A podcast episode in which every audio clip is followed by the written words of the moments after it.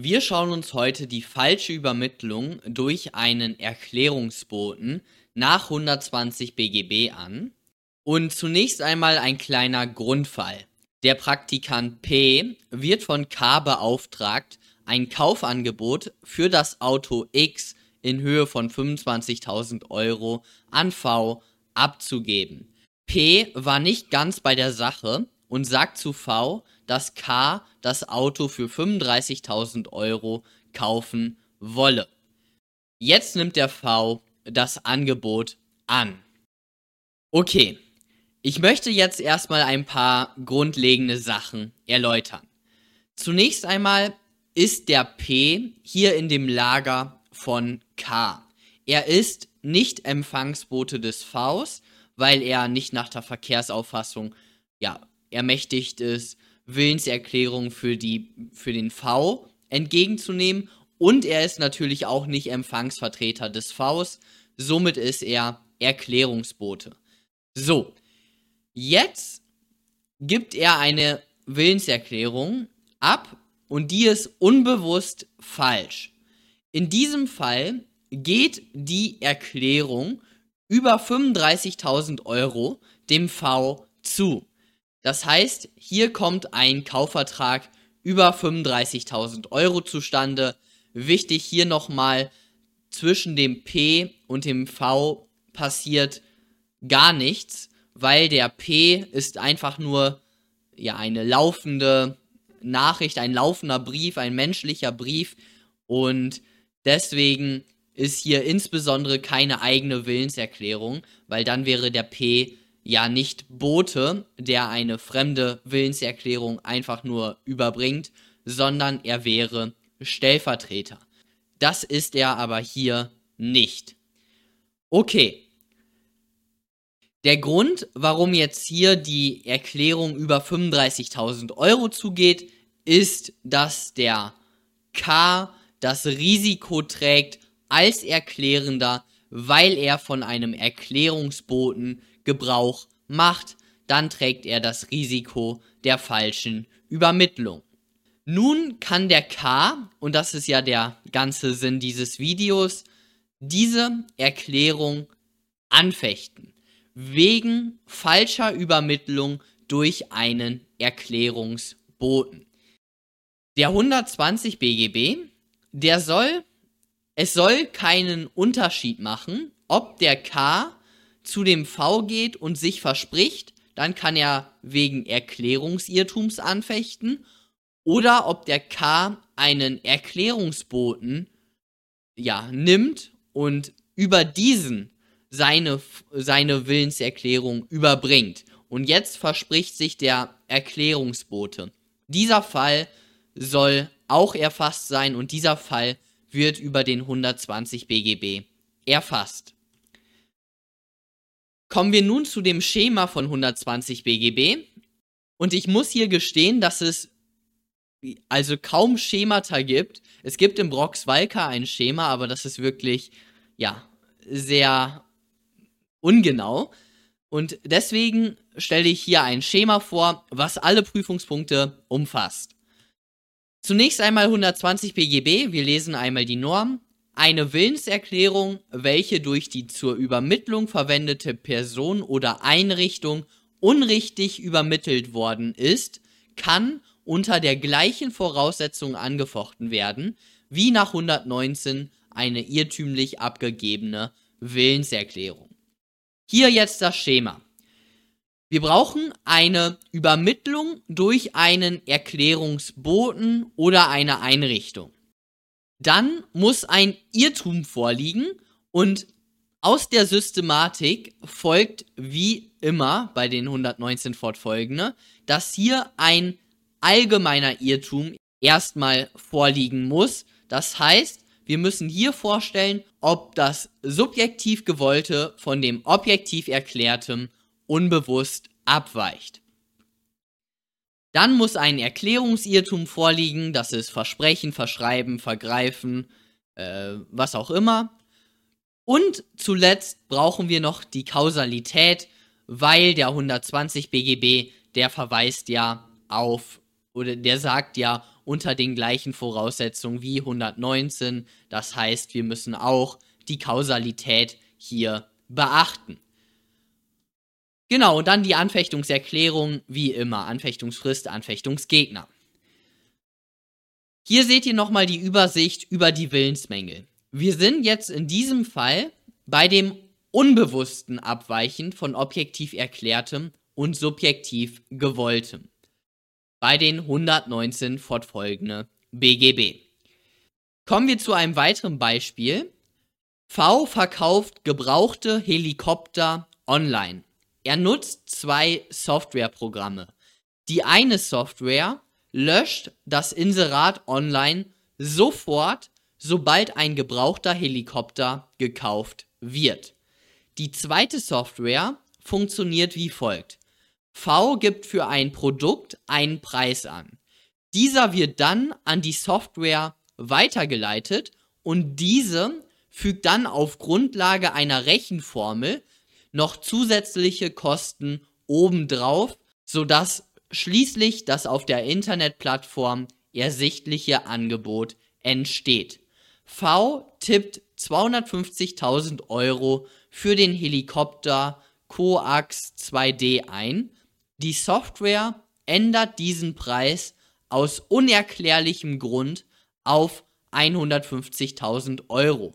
K drückt jetzt auf kaufen, zahlungspflichtig bestellen. In diesem Fall habe ich erstmal die eine Software gemacht, um zu sagen, dass hier keine Invitatio ad offerendum vorliegt, weil der V, ja, weil das Angebot wird sofort weggenommen und dementsprechend kann sich, können nicht tausend Leute gleichzeitig einen gebrauchten Helikopter, Helikopter kaufen. Das heißt, hier wird es wohl so sein, dass der V bei dem Einstellen eines Inserats online einen Rechtsbindungswillen hat. Dann jetzt der zweite Punkt, den ich hier vermitteln wollte. Dieser Fall, der war auch so ähnlich vor dem BGH und jetzt hat sich die Software geirrt. Das ist eine Einrichtung im Sinne des 120 BGB und diese hat aus unerklärlichem Grund hat sie das subjektiv gewollte verändert und hat objektiv etwas anderes erklärt. Somit liegt hier ein Irrtum vor, da hier liegt ein Verschreiben vor und somit ist hier der Anfechtungsgrund nach 120 BGB gegeben. Und wenn der V jetzt seine Anfechtung erklärt, unverzüglich 121 BGB, dann kann er den Vertrag hier anfechten. So war es auch vor dem BGH. Genau. Witzige Geschichte hierzu noch. Ich habe mal so einen Preisfehler-Alarm bekommen und dann war da ein Helikopter für, keine Ahnung, ich sag mal 2000 oder 200 Euro zu kaufen. Dann habe ich den Helikopter natürlich gekauft, aber es war natürlich dann eine Invitatio ad offerendum. Das war dann natürlich kein Fall für ja, für ähm, den 120 BGB und natürlich habe ich den Helikopter nicht bekommen. So, kommen wir jetzt zu einer Abwandlung und hier müsst ihr aufpassen. V verkauft gebrauchte Helikopter online. Er nutzt zwei Softwareprogramme. Die eine löscht das Inserat sofort, sobald ein gebrauchter Helikopter gekauft wird, also keine Invitatio ad offerendum. Die zweite funktioniert wie folgt. Um den Preis für ein Produkt festzulegen, ist dies technisch so ausgestaltet, dass V den Preis eintippt und genau das eingetippte wird ohne Zwischenschritt auf der Webseite als Preis angezeigt. V vertippt sich und gibt für den Helikopter Coax 2D einen Preis von 150.000 Euro an Subjektiv wollte er aber einen Preis von 250.000 Euro angeben. Hier müsst ihr aufpassen, weil in diesem Fall gibt es keinen Erklärungsboten. Weil genau das, was der V hier eintippt, wird auch genauso angezeigt. Also das, was er eintippt, wird direkt auf der Website angezeigt. Das heißt, wenn sich der V hier vertippt, dann gibt es keine Zwischenperson und dementsprechend liegt dann in diesem Fall ein einfacher, normaler Erklärungsirrtum nach 119 Absatz 1 Variante 2 vor. Okay, kommen wir jetzt zu schwierigen Sachen. Nämlich, es gibt drei Fälle, oder insbesondere drei Fälle, wo der 120 BGB nicht anzuwenden ist.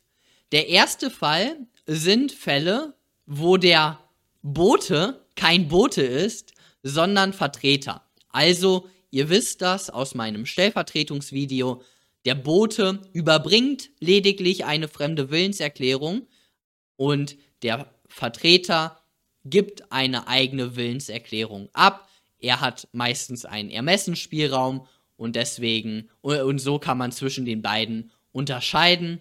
Und wenn der B kein Bote ist, sondern ein Vertreter, dann müsst ihr den 166 BGB anwenden, wenn es um die Frage von Willensmängeln geht. Zweiter Fall ist der Empfangsbote und dritter Fall ist die bewusst falsche Überbringung. Wir schauen uns das jetzt anhand von Beispielen an. B soll im Auftrag des V ein Angebot an den K übermitteln, in der er den Kauf der PlayStation 5 für 300 Euro anbietet. B hatte sich jedoch letztens mit V gestritten. Jetzt möchte der B dem V eine auswischen. Er sagt dem K, dass V die PlayStation für 180 Euro anbietet. K nimmt das Angebot an. Anspruch gegen, von K gegen V aus 433 Absatz 1 BGB und gegen B aus quasi vertraglichen Ansprüchen. Hier zunächst einmal K gegen V aus 433.1. Das setzt eine Einigung voraus. Und hier müsst ihr aufpassen. Hat der V hier ein Angebot abgegeben? Der V wollte ein Angebot über 300 Euro abgeben. Und diese Willenserklärung wurde aber durch den Boten B bewusst verfälscht. Dann geht natürlich seine Erklärung über die 300 Euro nicht dem K zu und wirkt nicht wirksam. Die Willenserklärung, die hier von dem B jetzt an den K überbracht wurde, das ist gar nicht die Willenserklärung des V. Das ist einfach nur eine ausgedachte Willenserklärung von dem B. Er hat gar keine Willenserklärung überbracht von V und somit liegt hier gar keine Willenserklärung von V vor. Somit hat der K gegen V keinen Anspruch aus 433 Absatz 1. Jetzt K gegen B aus 179 Absatz 1 analog. Das ist ein quasi vertraglicher Anspruch. Das setzt voraus, dass der B eigentlich Vertreter ist, also Vertreter ohne Vertretungsmacht. So steht es im 179 drin. Der B war hier zwar kein Vertreter, weil er keine eigene Willenserklärung abgegeben hat. Er sollte die Willenserklärung des V überbringen. Jedoch hat er die Willenserklärung von V hier bewusst geändert. Der B ist somit ein sogenannter Pseudobote. Aufgrund einer planwidrigen Regelungslücke und der vergleichbaren Interessenlage sind die 177 fortfolgende BGB hier analog anzuwenden. Das ist wirklich herrschende Meinung. Da gibt es, glaube ich, kaum noch einen anderen, der das anders sieht. Somit wenden wir hier die 177 fortfolgende analog an.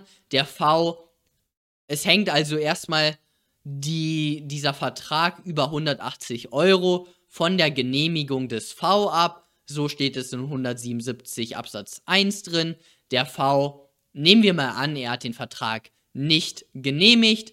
Somit kommt kein Vertrag zwischen dem K und dem V zum Preis von 180 Euro zustande. Somit ist der B hier Bote ohne Botenmacht und er haftet damit nach 179 analog und weil der B hier positive Kenntnis des Fehlens der Botenmacht hatte, ist der 179 Absatz 1 BGB einschlägig. Ihr wisst ja, beim 179 BGB müsst ihr von hinten nach vorne prüfen. Also erst den Absatz 3, dann den Absatz 2 und zuletzt den Absatz 1. Und hier ist der Absatz 1 einschlägig. Somit hat der K gegen B einen Anspruch aus 179 Absatz 1.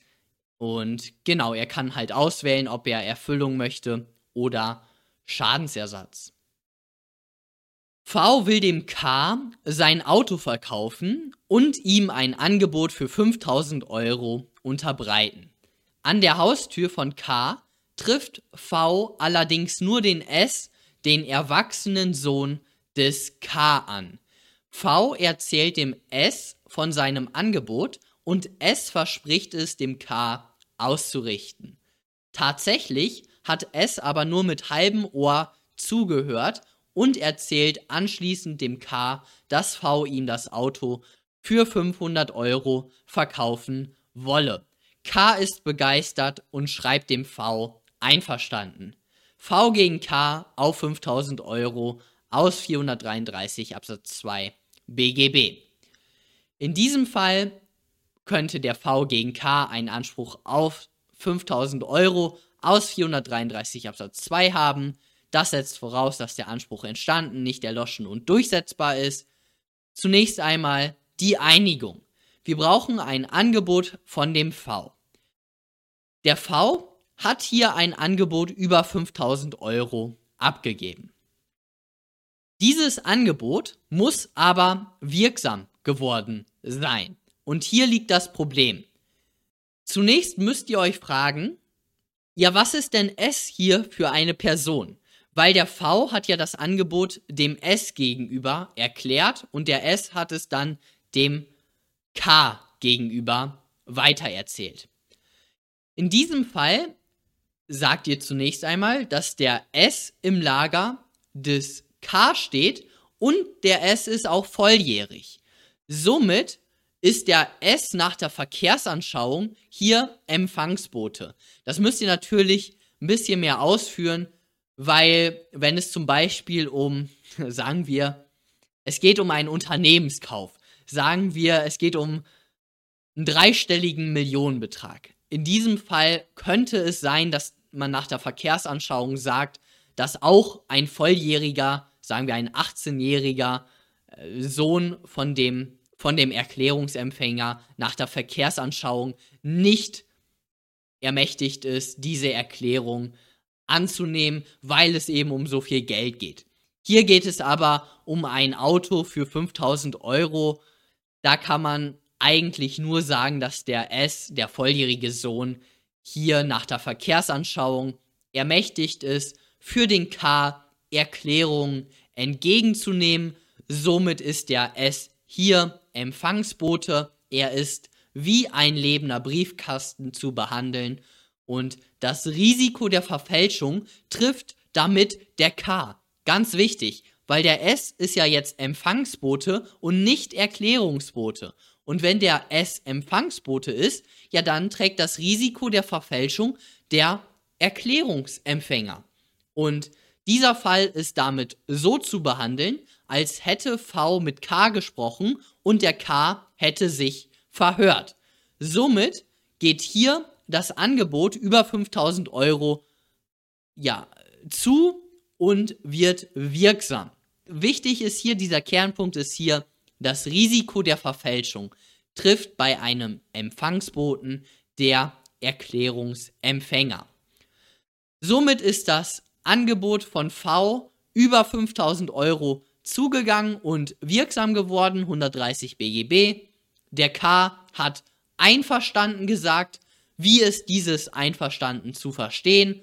Das ist eine empfangsbedürftige Willenserklärung, somit 133, 157 BGB. Und dieses Einverstanden ist für einen objektiven Empfänger so zu verstehen, dass dies eine Annahme auf das objektiv erklärte Angebot ist. Und das objektiv erklärte Angebot, was der V hier erklärt hat, das, ist ja die, das sind ja die 5000 Euro. Und damit ist das einverstanden als ein Einverstanden zum Preis von 5000 Euro zu werten. Somit liegt eine Annahme hier vor zum Preis von 5000 Euro und somit kommt ein Kaufvertrag zwischen V und K zum Preis von 5000 Euro zustande. V hat somit gegen K einen Anspruch auf 5000 Euro aus 433 Absatz 2 BGB. Wichtig aber noch hier, der K kann diese Erklärung anfechten. Nach 119 Absatz 1 Variante 1, dem Inhaltsirrtum, weil das subjektiv gewollte vom K war hier, ich möchte das Auto für 500 Euro kaufen, das objektiv erklärte war, ich kaufe das Auto für 5000 Euro und hier wusste der K, was er sagt. Er wusste, dass er sagt einverstanden, aber er wusste nicht, was er damit sagt. Und damit liegt ein Inhaltsirrtum nach 119 Absatz 1 Variante 1 vor. Hier nochmal zwei Passagen aus dem Kommentar, die ich sehr erleuchtend fand. 120 regelt lediglich den Fall der unrichtigen Abgabe einer Willenserklärung durch einen Erklärungsboten nicht aber das Problem, dass die Erklärung bei einem Empfangsboten des Adressaten richtig abgegeben von diesem Empfangsboten aber an den Erklärungsempfänger unrichtig übermittelt wird. Das ist genau dieser Fall, den wir hier gerade hatten.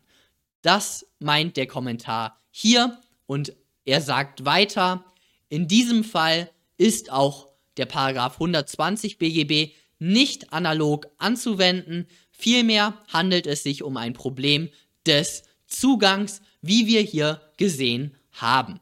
Und danach trägt grundsätzlich allein der Erklärungsempfänger das Risiko einer unrichtigen Weiterleitung der Erklärung vom Empfangsboten. Das war hier der, der volljährige Sohn, war hier Empfangsbote an ihn. Allerdings setzt dies voraus, dass der Erklärende genau seine Erklärung dem Empfangsboten gegenüber abgeben durfte. Das war dieses Problem mit dem Unternehmenskauf, was ich ein bisschen erläutert hatte. Dafür ist wiederum maßgeblich, ob dies zwischen dem Erklärenden und dem Adressaten vereinbart war oder nach den Geflogenheiten des Rechtsverkehrs im konkreten Fall als erlaubt gelten durfte. Genau und so weiter und so weiter. Wir haben hier einmal den Erklärungsboten, dann den Empfangsboten und den Empfangsvertreter. Der Empfangsvertreter, der hat Vertretungsmacht, Willenserklärung für den zu Vertretenen entgegenzunehmen. Der Empfangsbote ist nach der Verkehrsauffassung ermächtigt, für den Erklärungsempfänger Erklärungen anzunehmen. Das sind beispielsweise volljährige Familienmitglieder. Der Erklärungsbote, der steht im Lager des Erklärenden und da ist das Risiko komplett bei dem Erklärenden. Beim Zugang ist das so, dass der Zugang bei einem Erklärungsboten erst dann eintritt, wenn die Erklärung tatsächlich übermittelt wurde. Bei einem Empfangsboten ist das wiederum anders. Das hatte ich alles in dem Zugangsvideo erklärt. Kommen wir jetzt zu einer kleinen Abwandlung. V will dem K sein Auto verkaufen und ihm ein Angebot für 5000 Euro unterbreiten.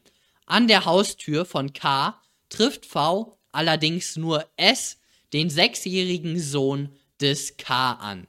V erzählt dem S von seinem Angebot und S verspricht es dem K auszurichten. Tatsächlich hat es aber nur mit einem halben Ohr zugehört und erzählt anschließend dem K, dass V ihm das Auto für 500 Euro verkaufen wolle.